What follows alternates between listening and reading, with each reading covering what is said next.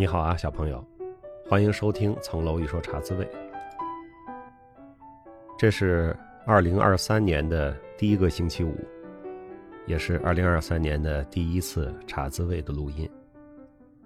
那从二零二零年的年末开始有这个茶滋味，虽然中间停过一小段时间，但基本上连续到了二零二三年啊，已经在日历上二零二一、二二、二三是四个年头了。虽然播的时间可能就是两年左右，虚岁可以算四岁了啊。我们中国人喜欢往大了说。也谢谢你啊，一直听这个广播听到了二零二三年。我在北京呢，感觉到这个冬天，尤其是最近的这一周两周啊，不是特别的冷，是吧？可能你也体会到了，相对比较暖和。听说是一个暖冬，那这样最好，因为大家都在不同程度的。还受到疫情啊、感冒发烧的冲击，如果天气没有那么冷，可能还会过得稍微舒服一点。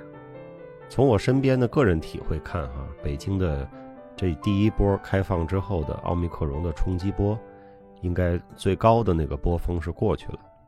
我的同事们陆续的都在返岗上班，那学生们呢，马上要放寒假了。我相信，在开学春节之后，大家就可以度过一个。相对正常的学期了。那在第一波的这个疫情冲击之后呢，可能随着大家开始恢复活动、恢复旅行，包括春节的返乡，那在第一波受到冲击的城市之外啊，其他的地方可能会迎来大大小小的疫情的爆发。那么我的个人体会哈，虽然我个人还没有阳过，但是我身边的亲朋好友经常和我说一说。大家的这个体会是什么？我可以给各位总结一下。如果你待的地方啊还没有迎来这个疫情的高峰，你可以适当的做一点准备。现在看呢，最有用的呢就是退烧药啊，因为你发烧发起来了，想降一降温，想止一止疼啊，这个退烧药是非常管用的。也有一些朋友讲过说，退烧药并不是明显的能够退烧，但是的确是可以缓解疼痛。还是挺有用的啊！一般是说要烧个两三天不怎么退，但是呢，突然就开始下台阶似的退烧啊，这是这个感染的特点，仅供你参考。这不是医生的专业意见啊，只是我对于我自己各种道听途说的总结。还有大家普遍有症状就是嗓子疼是吧？嗓子疼其实没有太好的办法，那你准备一些让嗓子舒服的。药或者水果啊，有人说黄桃罐头啊，我个人嗓子疼时候我爱吃梨，尤其是那个梨啊稍微凉一点啊，冰凉冰凉的，吃着会舒服啊。或者煮梨水，也有人呢说煮陈皮水，比如那些止咳的啊，我有同事就是早就康复了，但是回来上班呢，这个咳嗽声还是经常能听见的啊，所以这个咳嗽会持续一段时间，有的时候会持续挺长时间。那么。止咳的糖浆啊，让嗓子舒服一点的是吧？西瓜霜啊，润喉糖啊，可能都是能用得上的东西。有的老同志啊，爱吃消炎药，一有个风吹草动啊，先来个头孢。那么消炎药其实也就是抗生素，它并不能够杀死病毒，它更多的是抗菌的。如果你没有细菌感染。那抗生素是没有用的，而且还会打乱你自己身体内的这个免疫系统啊，它也会杀死一些那些对你有帮助的细胞和生物，所以呢，抗生素不要滥用。但是呢，也的确听说了，有些朋友咳嗽呢是有黄痰呀，有黄鼻涕呀，可能是在病毒感染的时候，趁你抵抗力比较低啊，合并了这个细菌感染的症状。那么吃了消炎药之后呢？有明显的好转，一般我们还是说啊，这个你是不是细菌感染，得去医院验个血啊才知道。所以呢，不要滥用抗生素。出现这些可能合并的细菌感染的指征的时候啊，该用还得用。这个还是最好是能去医院核实一下再吃，别乱吃。大家知道这个抗生素杀菌啊，它会产生耐药性，就是说你身体里的这些细菌对于。你使用的一般常规武器的抗生素会慢慢的产生一种习惯啊，它不会被杀死。你抗生素要不断的升级，如果你经常使用的话，纯病毒感染，你吃头孢是没有用的，不要乱用。还有呢，就是大家说啊，病走熟路，就是原来你哪里容易不舒服啊，可能这个病呢就会往哪窜。过去呢喜欢头疼的，可能就会头疼；头晕呢就会头晕。啊，有的人肠胃不好，爱闹肚子，那病毒感染之后呢也会闹肚子，是吧？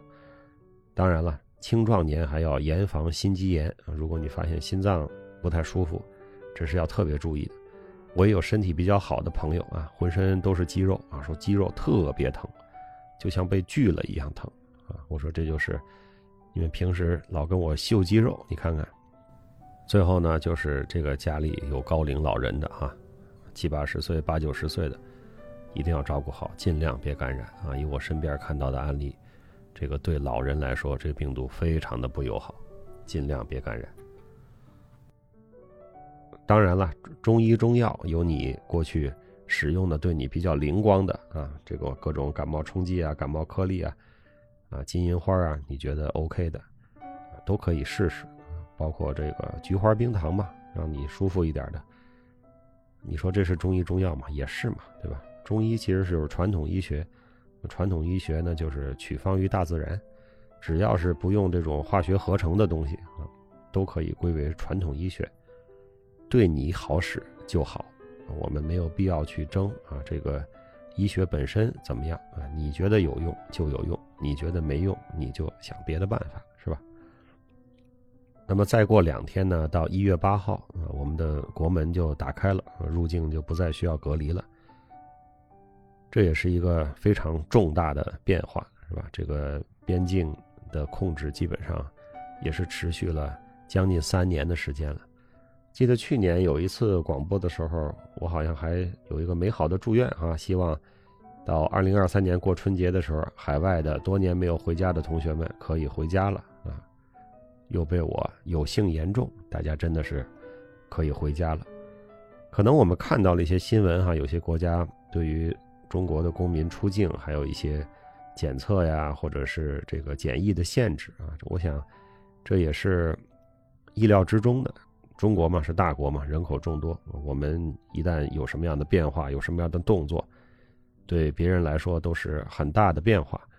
但是我相信这些限制措施啊，合理啊，不合理也好啊，反正持续不了太长时间。啊，这个是一个应激的反应啊。对于我们的政策调整，不同的国家有不同的反应，有一些是过分的应激的反应，但我相信在一两个月之后啊，应该也就逐渐没有了。国际旅行就会变得相当的正常。那么国门即将开放，还有两天的时间，我们在广播里呢也 mark 一下这个值得纪念的时刻。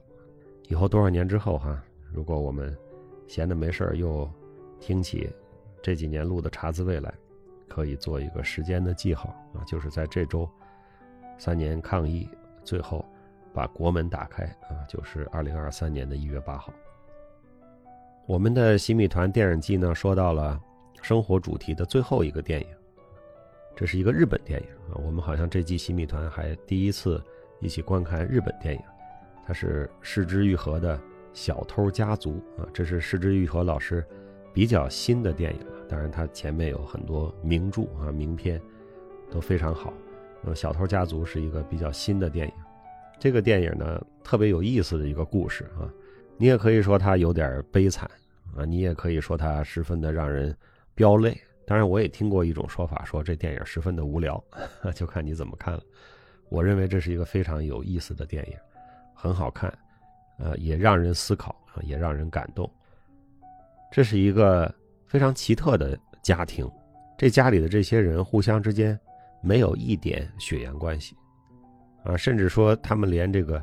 姻亲的关系都没有，对吧？谁也没有跟谁结过婚，所以说作为血亲和姻亲，他们都算不上。但是呢，从电影的一开始，你会觉得这是一个非常紧密、非常亲密，有小斗嘴，也有小争吵，但是呢，爱意浓浓、亲情暖暖的这么一个家庭啊！没想到呢，这里边其实很多是所谓的犯罪分子啊，社会的边缘人。更没有想到呢，他们之间没有任何一点的血缘关系，或者说是姻缘关系。我第一次看这电影的时候就觉得真神了啊！这个一个家庭故事，给演成了一点血缘关系都没有，而且这个谜底呢到最后才揭开。你说啊，前面这么热闹的一家子人啊，竟然一点血缘关系都没有。这个故事讲的还是挺让人叫绝的啊！看到这儿呢，总能想起来我们样板戏革命现代京剧《红灯记》里 那个家庭，是吧？李奶奶有一句名言。说爹不是你的亲爹，奶奶也不是你的亲奶奶，孩子，咱们祖孙三代本不是一家人呐。我姓陈，你姓李，你爹他姓张，是吧？这是李奶奶那段啊，十七年风雨狂，怕谈以往之前的那段念白和叫板，类似的故事啊。那是一个革命家庭，因为特殊的革命时代，组成了一个这样的家庭，爹奶奶闺女。完全不是一家人，但是呢，释之玉和老师这个小偷家族呢，放到了另外的一个背景下，那这个背景呢，就是在非常现代化、非常发达的日本，这么一群社会边缘人抱团，存活在一个社会的缝隙里。你不觉得他们住的那个房子就像一个缝隙吗？我们经常说说找个地缝钻进去，他们其实就是在社会中找到了一条裂缝。一个破房子，然后大家钻在那里谋生，抱团取暖。我们看过很多日本的文艺作品，对吧？你可能喜欢动漫，不管是宫崎骏唯美的，还是哆啦 A 梦开脑洞的，还是那些啊足球小将、美少女战士、奇魂，是各式各样的。但它总体表现的是一个非常充满了幻想、充满了色彩。啊，很有趣的这样一种生活，包括柯南，还有的呢一些日剧是吧？现代都市剧，不管你看的是爱情的还是职场的，我们看到的也都是现代化的城市，高楼大厦，然后大家在里面的喜怒哀乐。那么这个电影其实他把镜头转向了非常边缘的一群日本人啊，他们连自己的身份都没有，去打工都用自己的假名字。别人发现了他做的坏事、违法的事情，随便一威胁他，他也要认怂。就算这个老奶奶最终在家里去世了，他们都不敢叫救护车，也不敢去火葬场，因为他们都没有身份啊！这是完全是一群成了江湖人，是吧？我们中国古代有说这个游民社会，他离开了他的乡土，没有户籍。那这个家庭看起来也像日本的游民啊，他只是没有到处流动，他有一个。小居所，但是他们在社会上是没有身份的。同时呢，他们在干着这种啊违法乱纪的事情啊，不光偷东西，还偷孩子，是吧？虽然那个小孩在自己的家庭也未必幸福，但是毕竟是被他们偷来的。就像警察说的，这个叫拐骗啊，他也是无法纪啊。另外呢，他们也是无依靠。没有任何的社会保障可以用在他们的头上，他们只能自己抱团取暖啊！是这三无人员是吧？无身份、无法纪、无依靠，这么复杂的一个家庭关系，每个人呢都具有非常复杂的过去和历史。但是我们看《失之愈合》，竟然是用一种家庭温情的讲故事的方法，在一层一层剥开每个人。隐秘的历史，他遭遇的那些不幸，他经历的那些往事，这个反差呀，讲述的调调和背后没说的那些东西，这个反差的张力是巨大的。石之愈和导演曾经在一个采访时候说啊，他喜欢拍小孩和死去的人，这也是挺有意思的。我们看这个电影里，小孩儿是吧？那么包括另外一个电影我也很喜欢的《如父如子》啊，讲小孩的故事。他很喜欢拍小孩儿，死去的人呢，就是说那些已经死去、存在在人们的回忆里和叙述中，但是呢他却不出现的人。比如说这个电影里被合谋杀害的那个丈夫，那个把老太太轰出来背叛了老太太的那个爷爷啊，就是很多。死去的人，但是他们依然好像活在这个故事里啊！这是导演讲的。我喜欢讲小孩的故事和死去的人的故事。他也很喜欢讲这些奇特的家庭关系哈。这个电影《如父如子》《海街日记》《步履不停》，这都是有家庭关系的，看得出来，施之玉和老师很喜欢这个主题。他的父亲是在台湾长大的，所以他自然对台湾的影人的方法，还有著名的作品是比较熟悉的。他自己也讲过，他受侯孝贤和杨德昌的影响很多。所以有的时候我们看施之玉和老师的这个电影的调调啊，会让我们想起一些台湾的电影的调调啊，它是有相通之处的，在艺术风格上，它有可以串在一起的一些线索。这个电影里演这个爸爸的这个演员哈，他也是施之老师的御用男主角。那这人呢，我不知道你是不是了解啊？了不起，他叫中川雅也，他有个。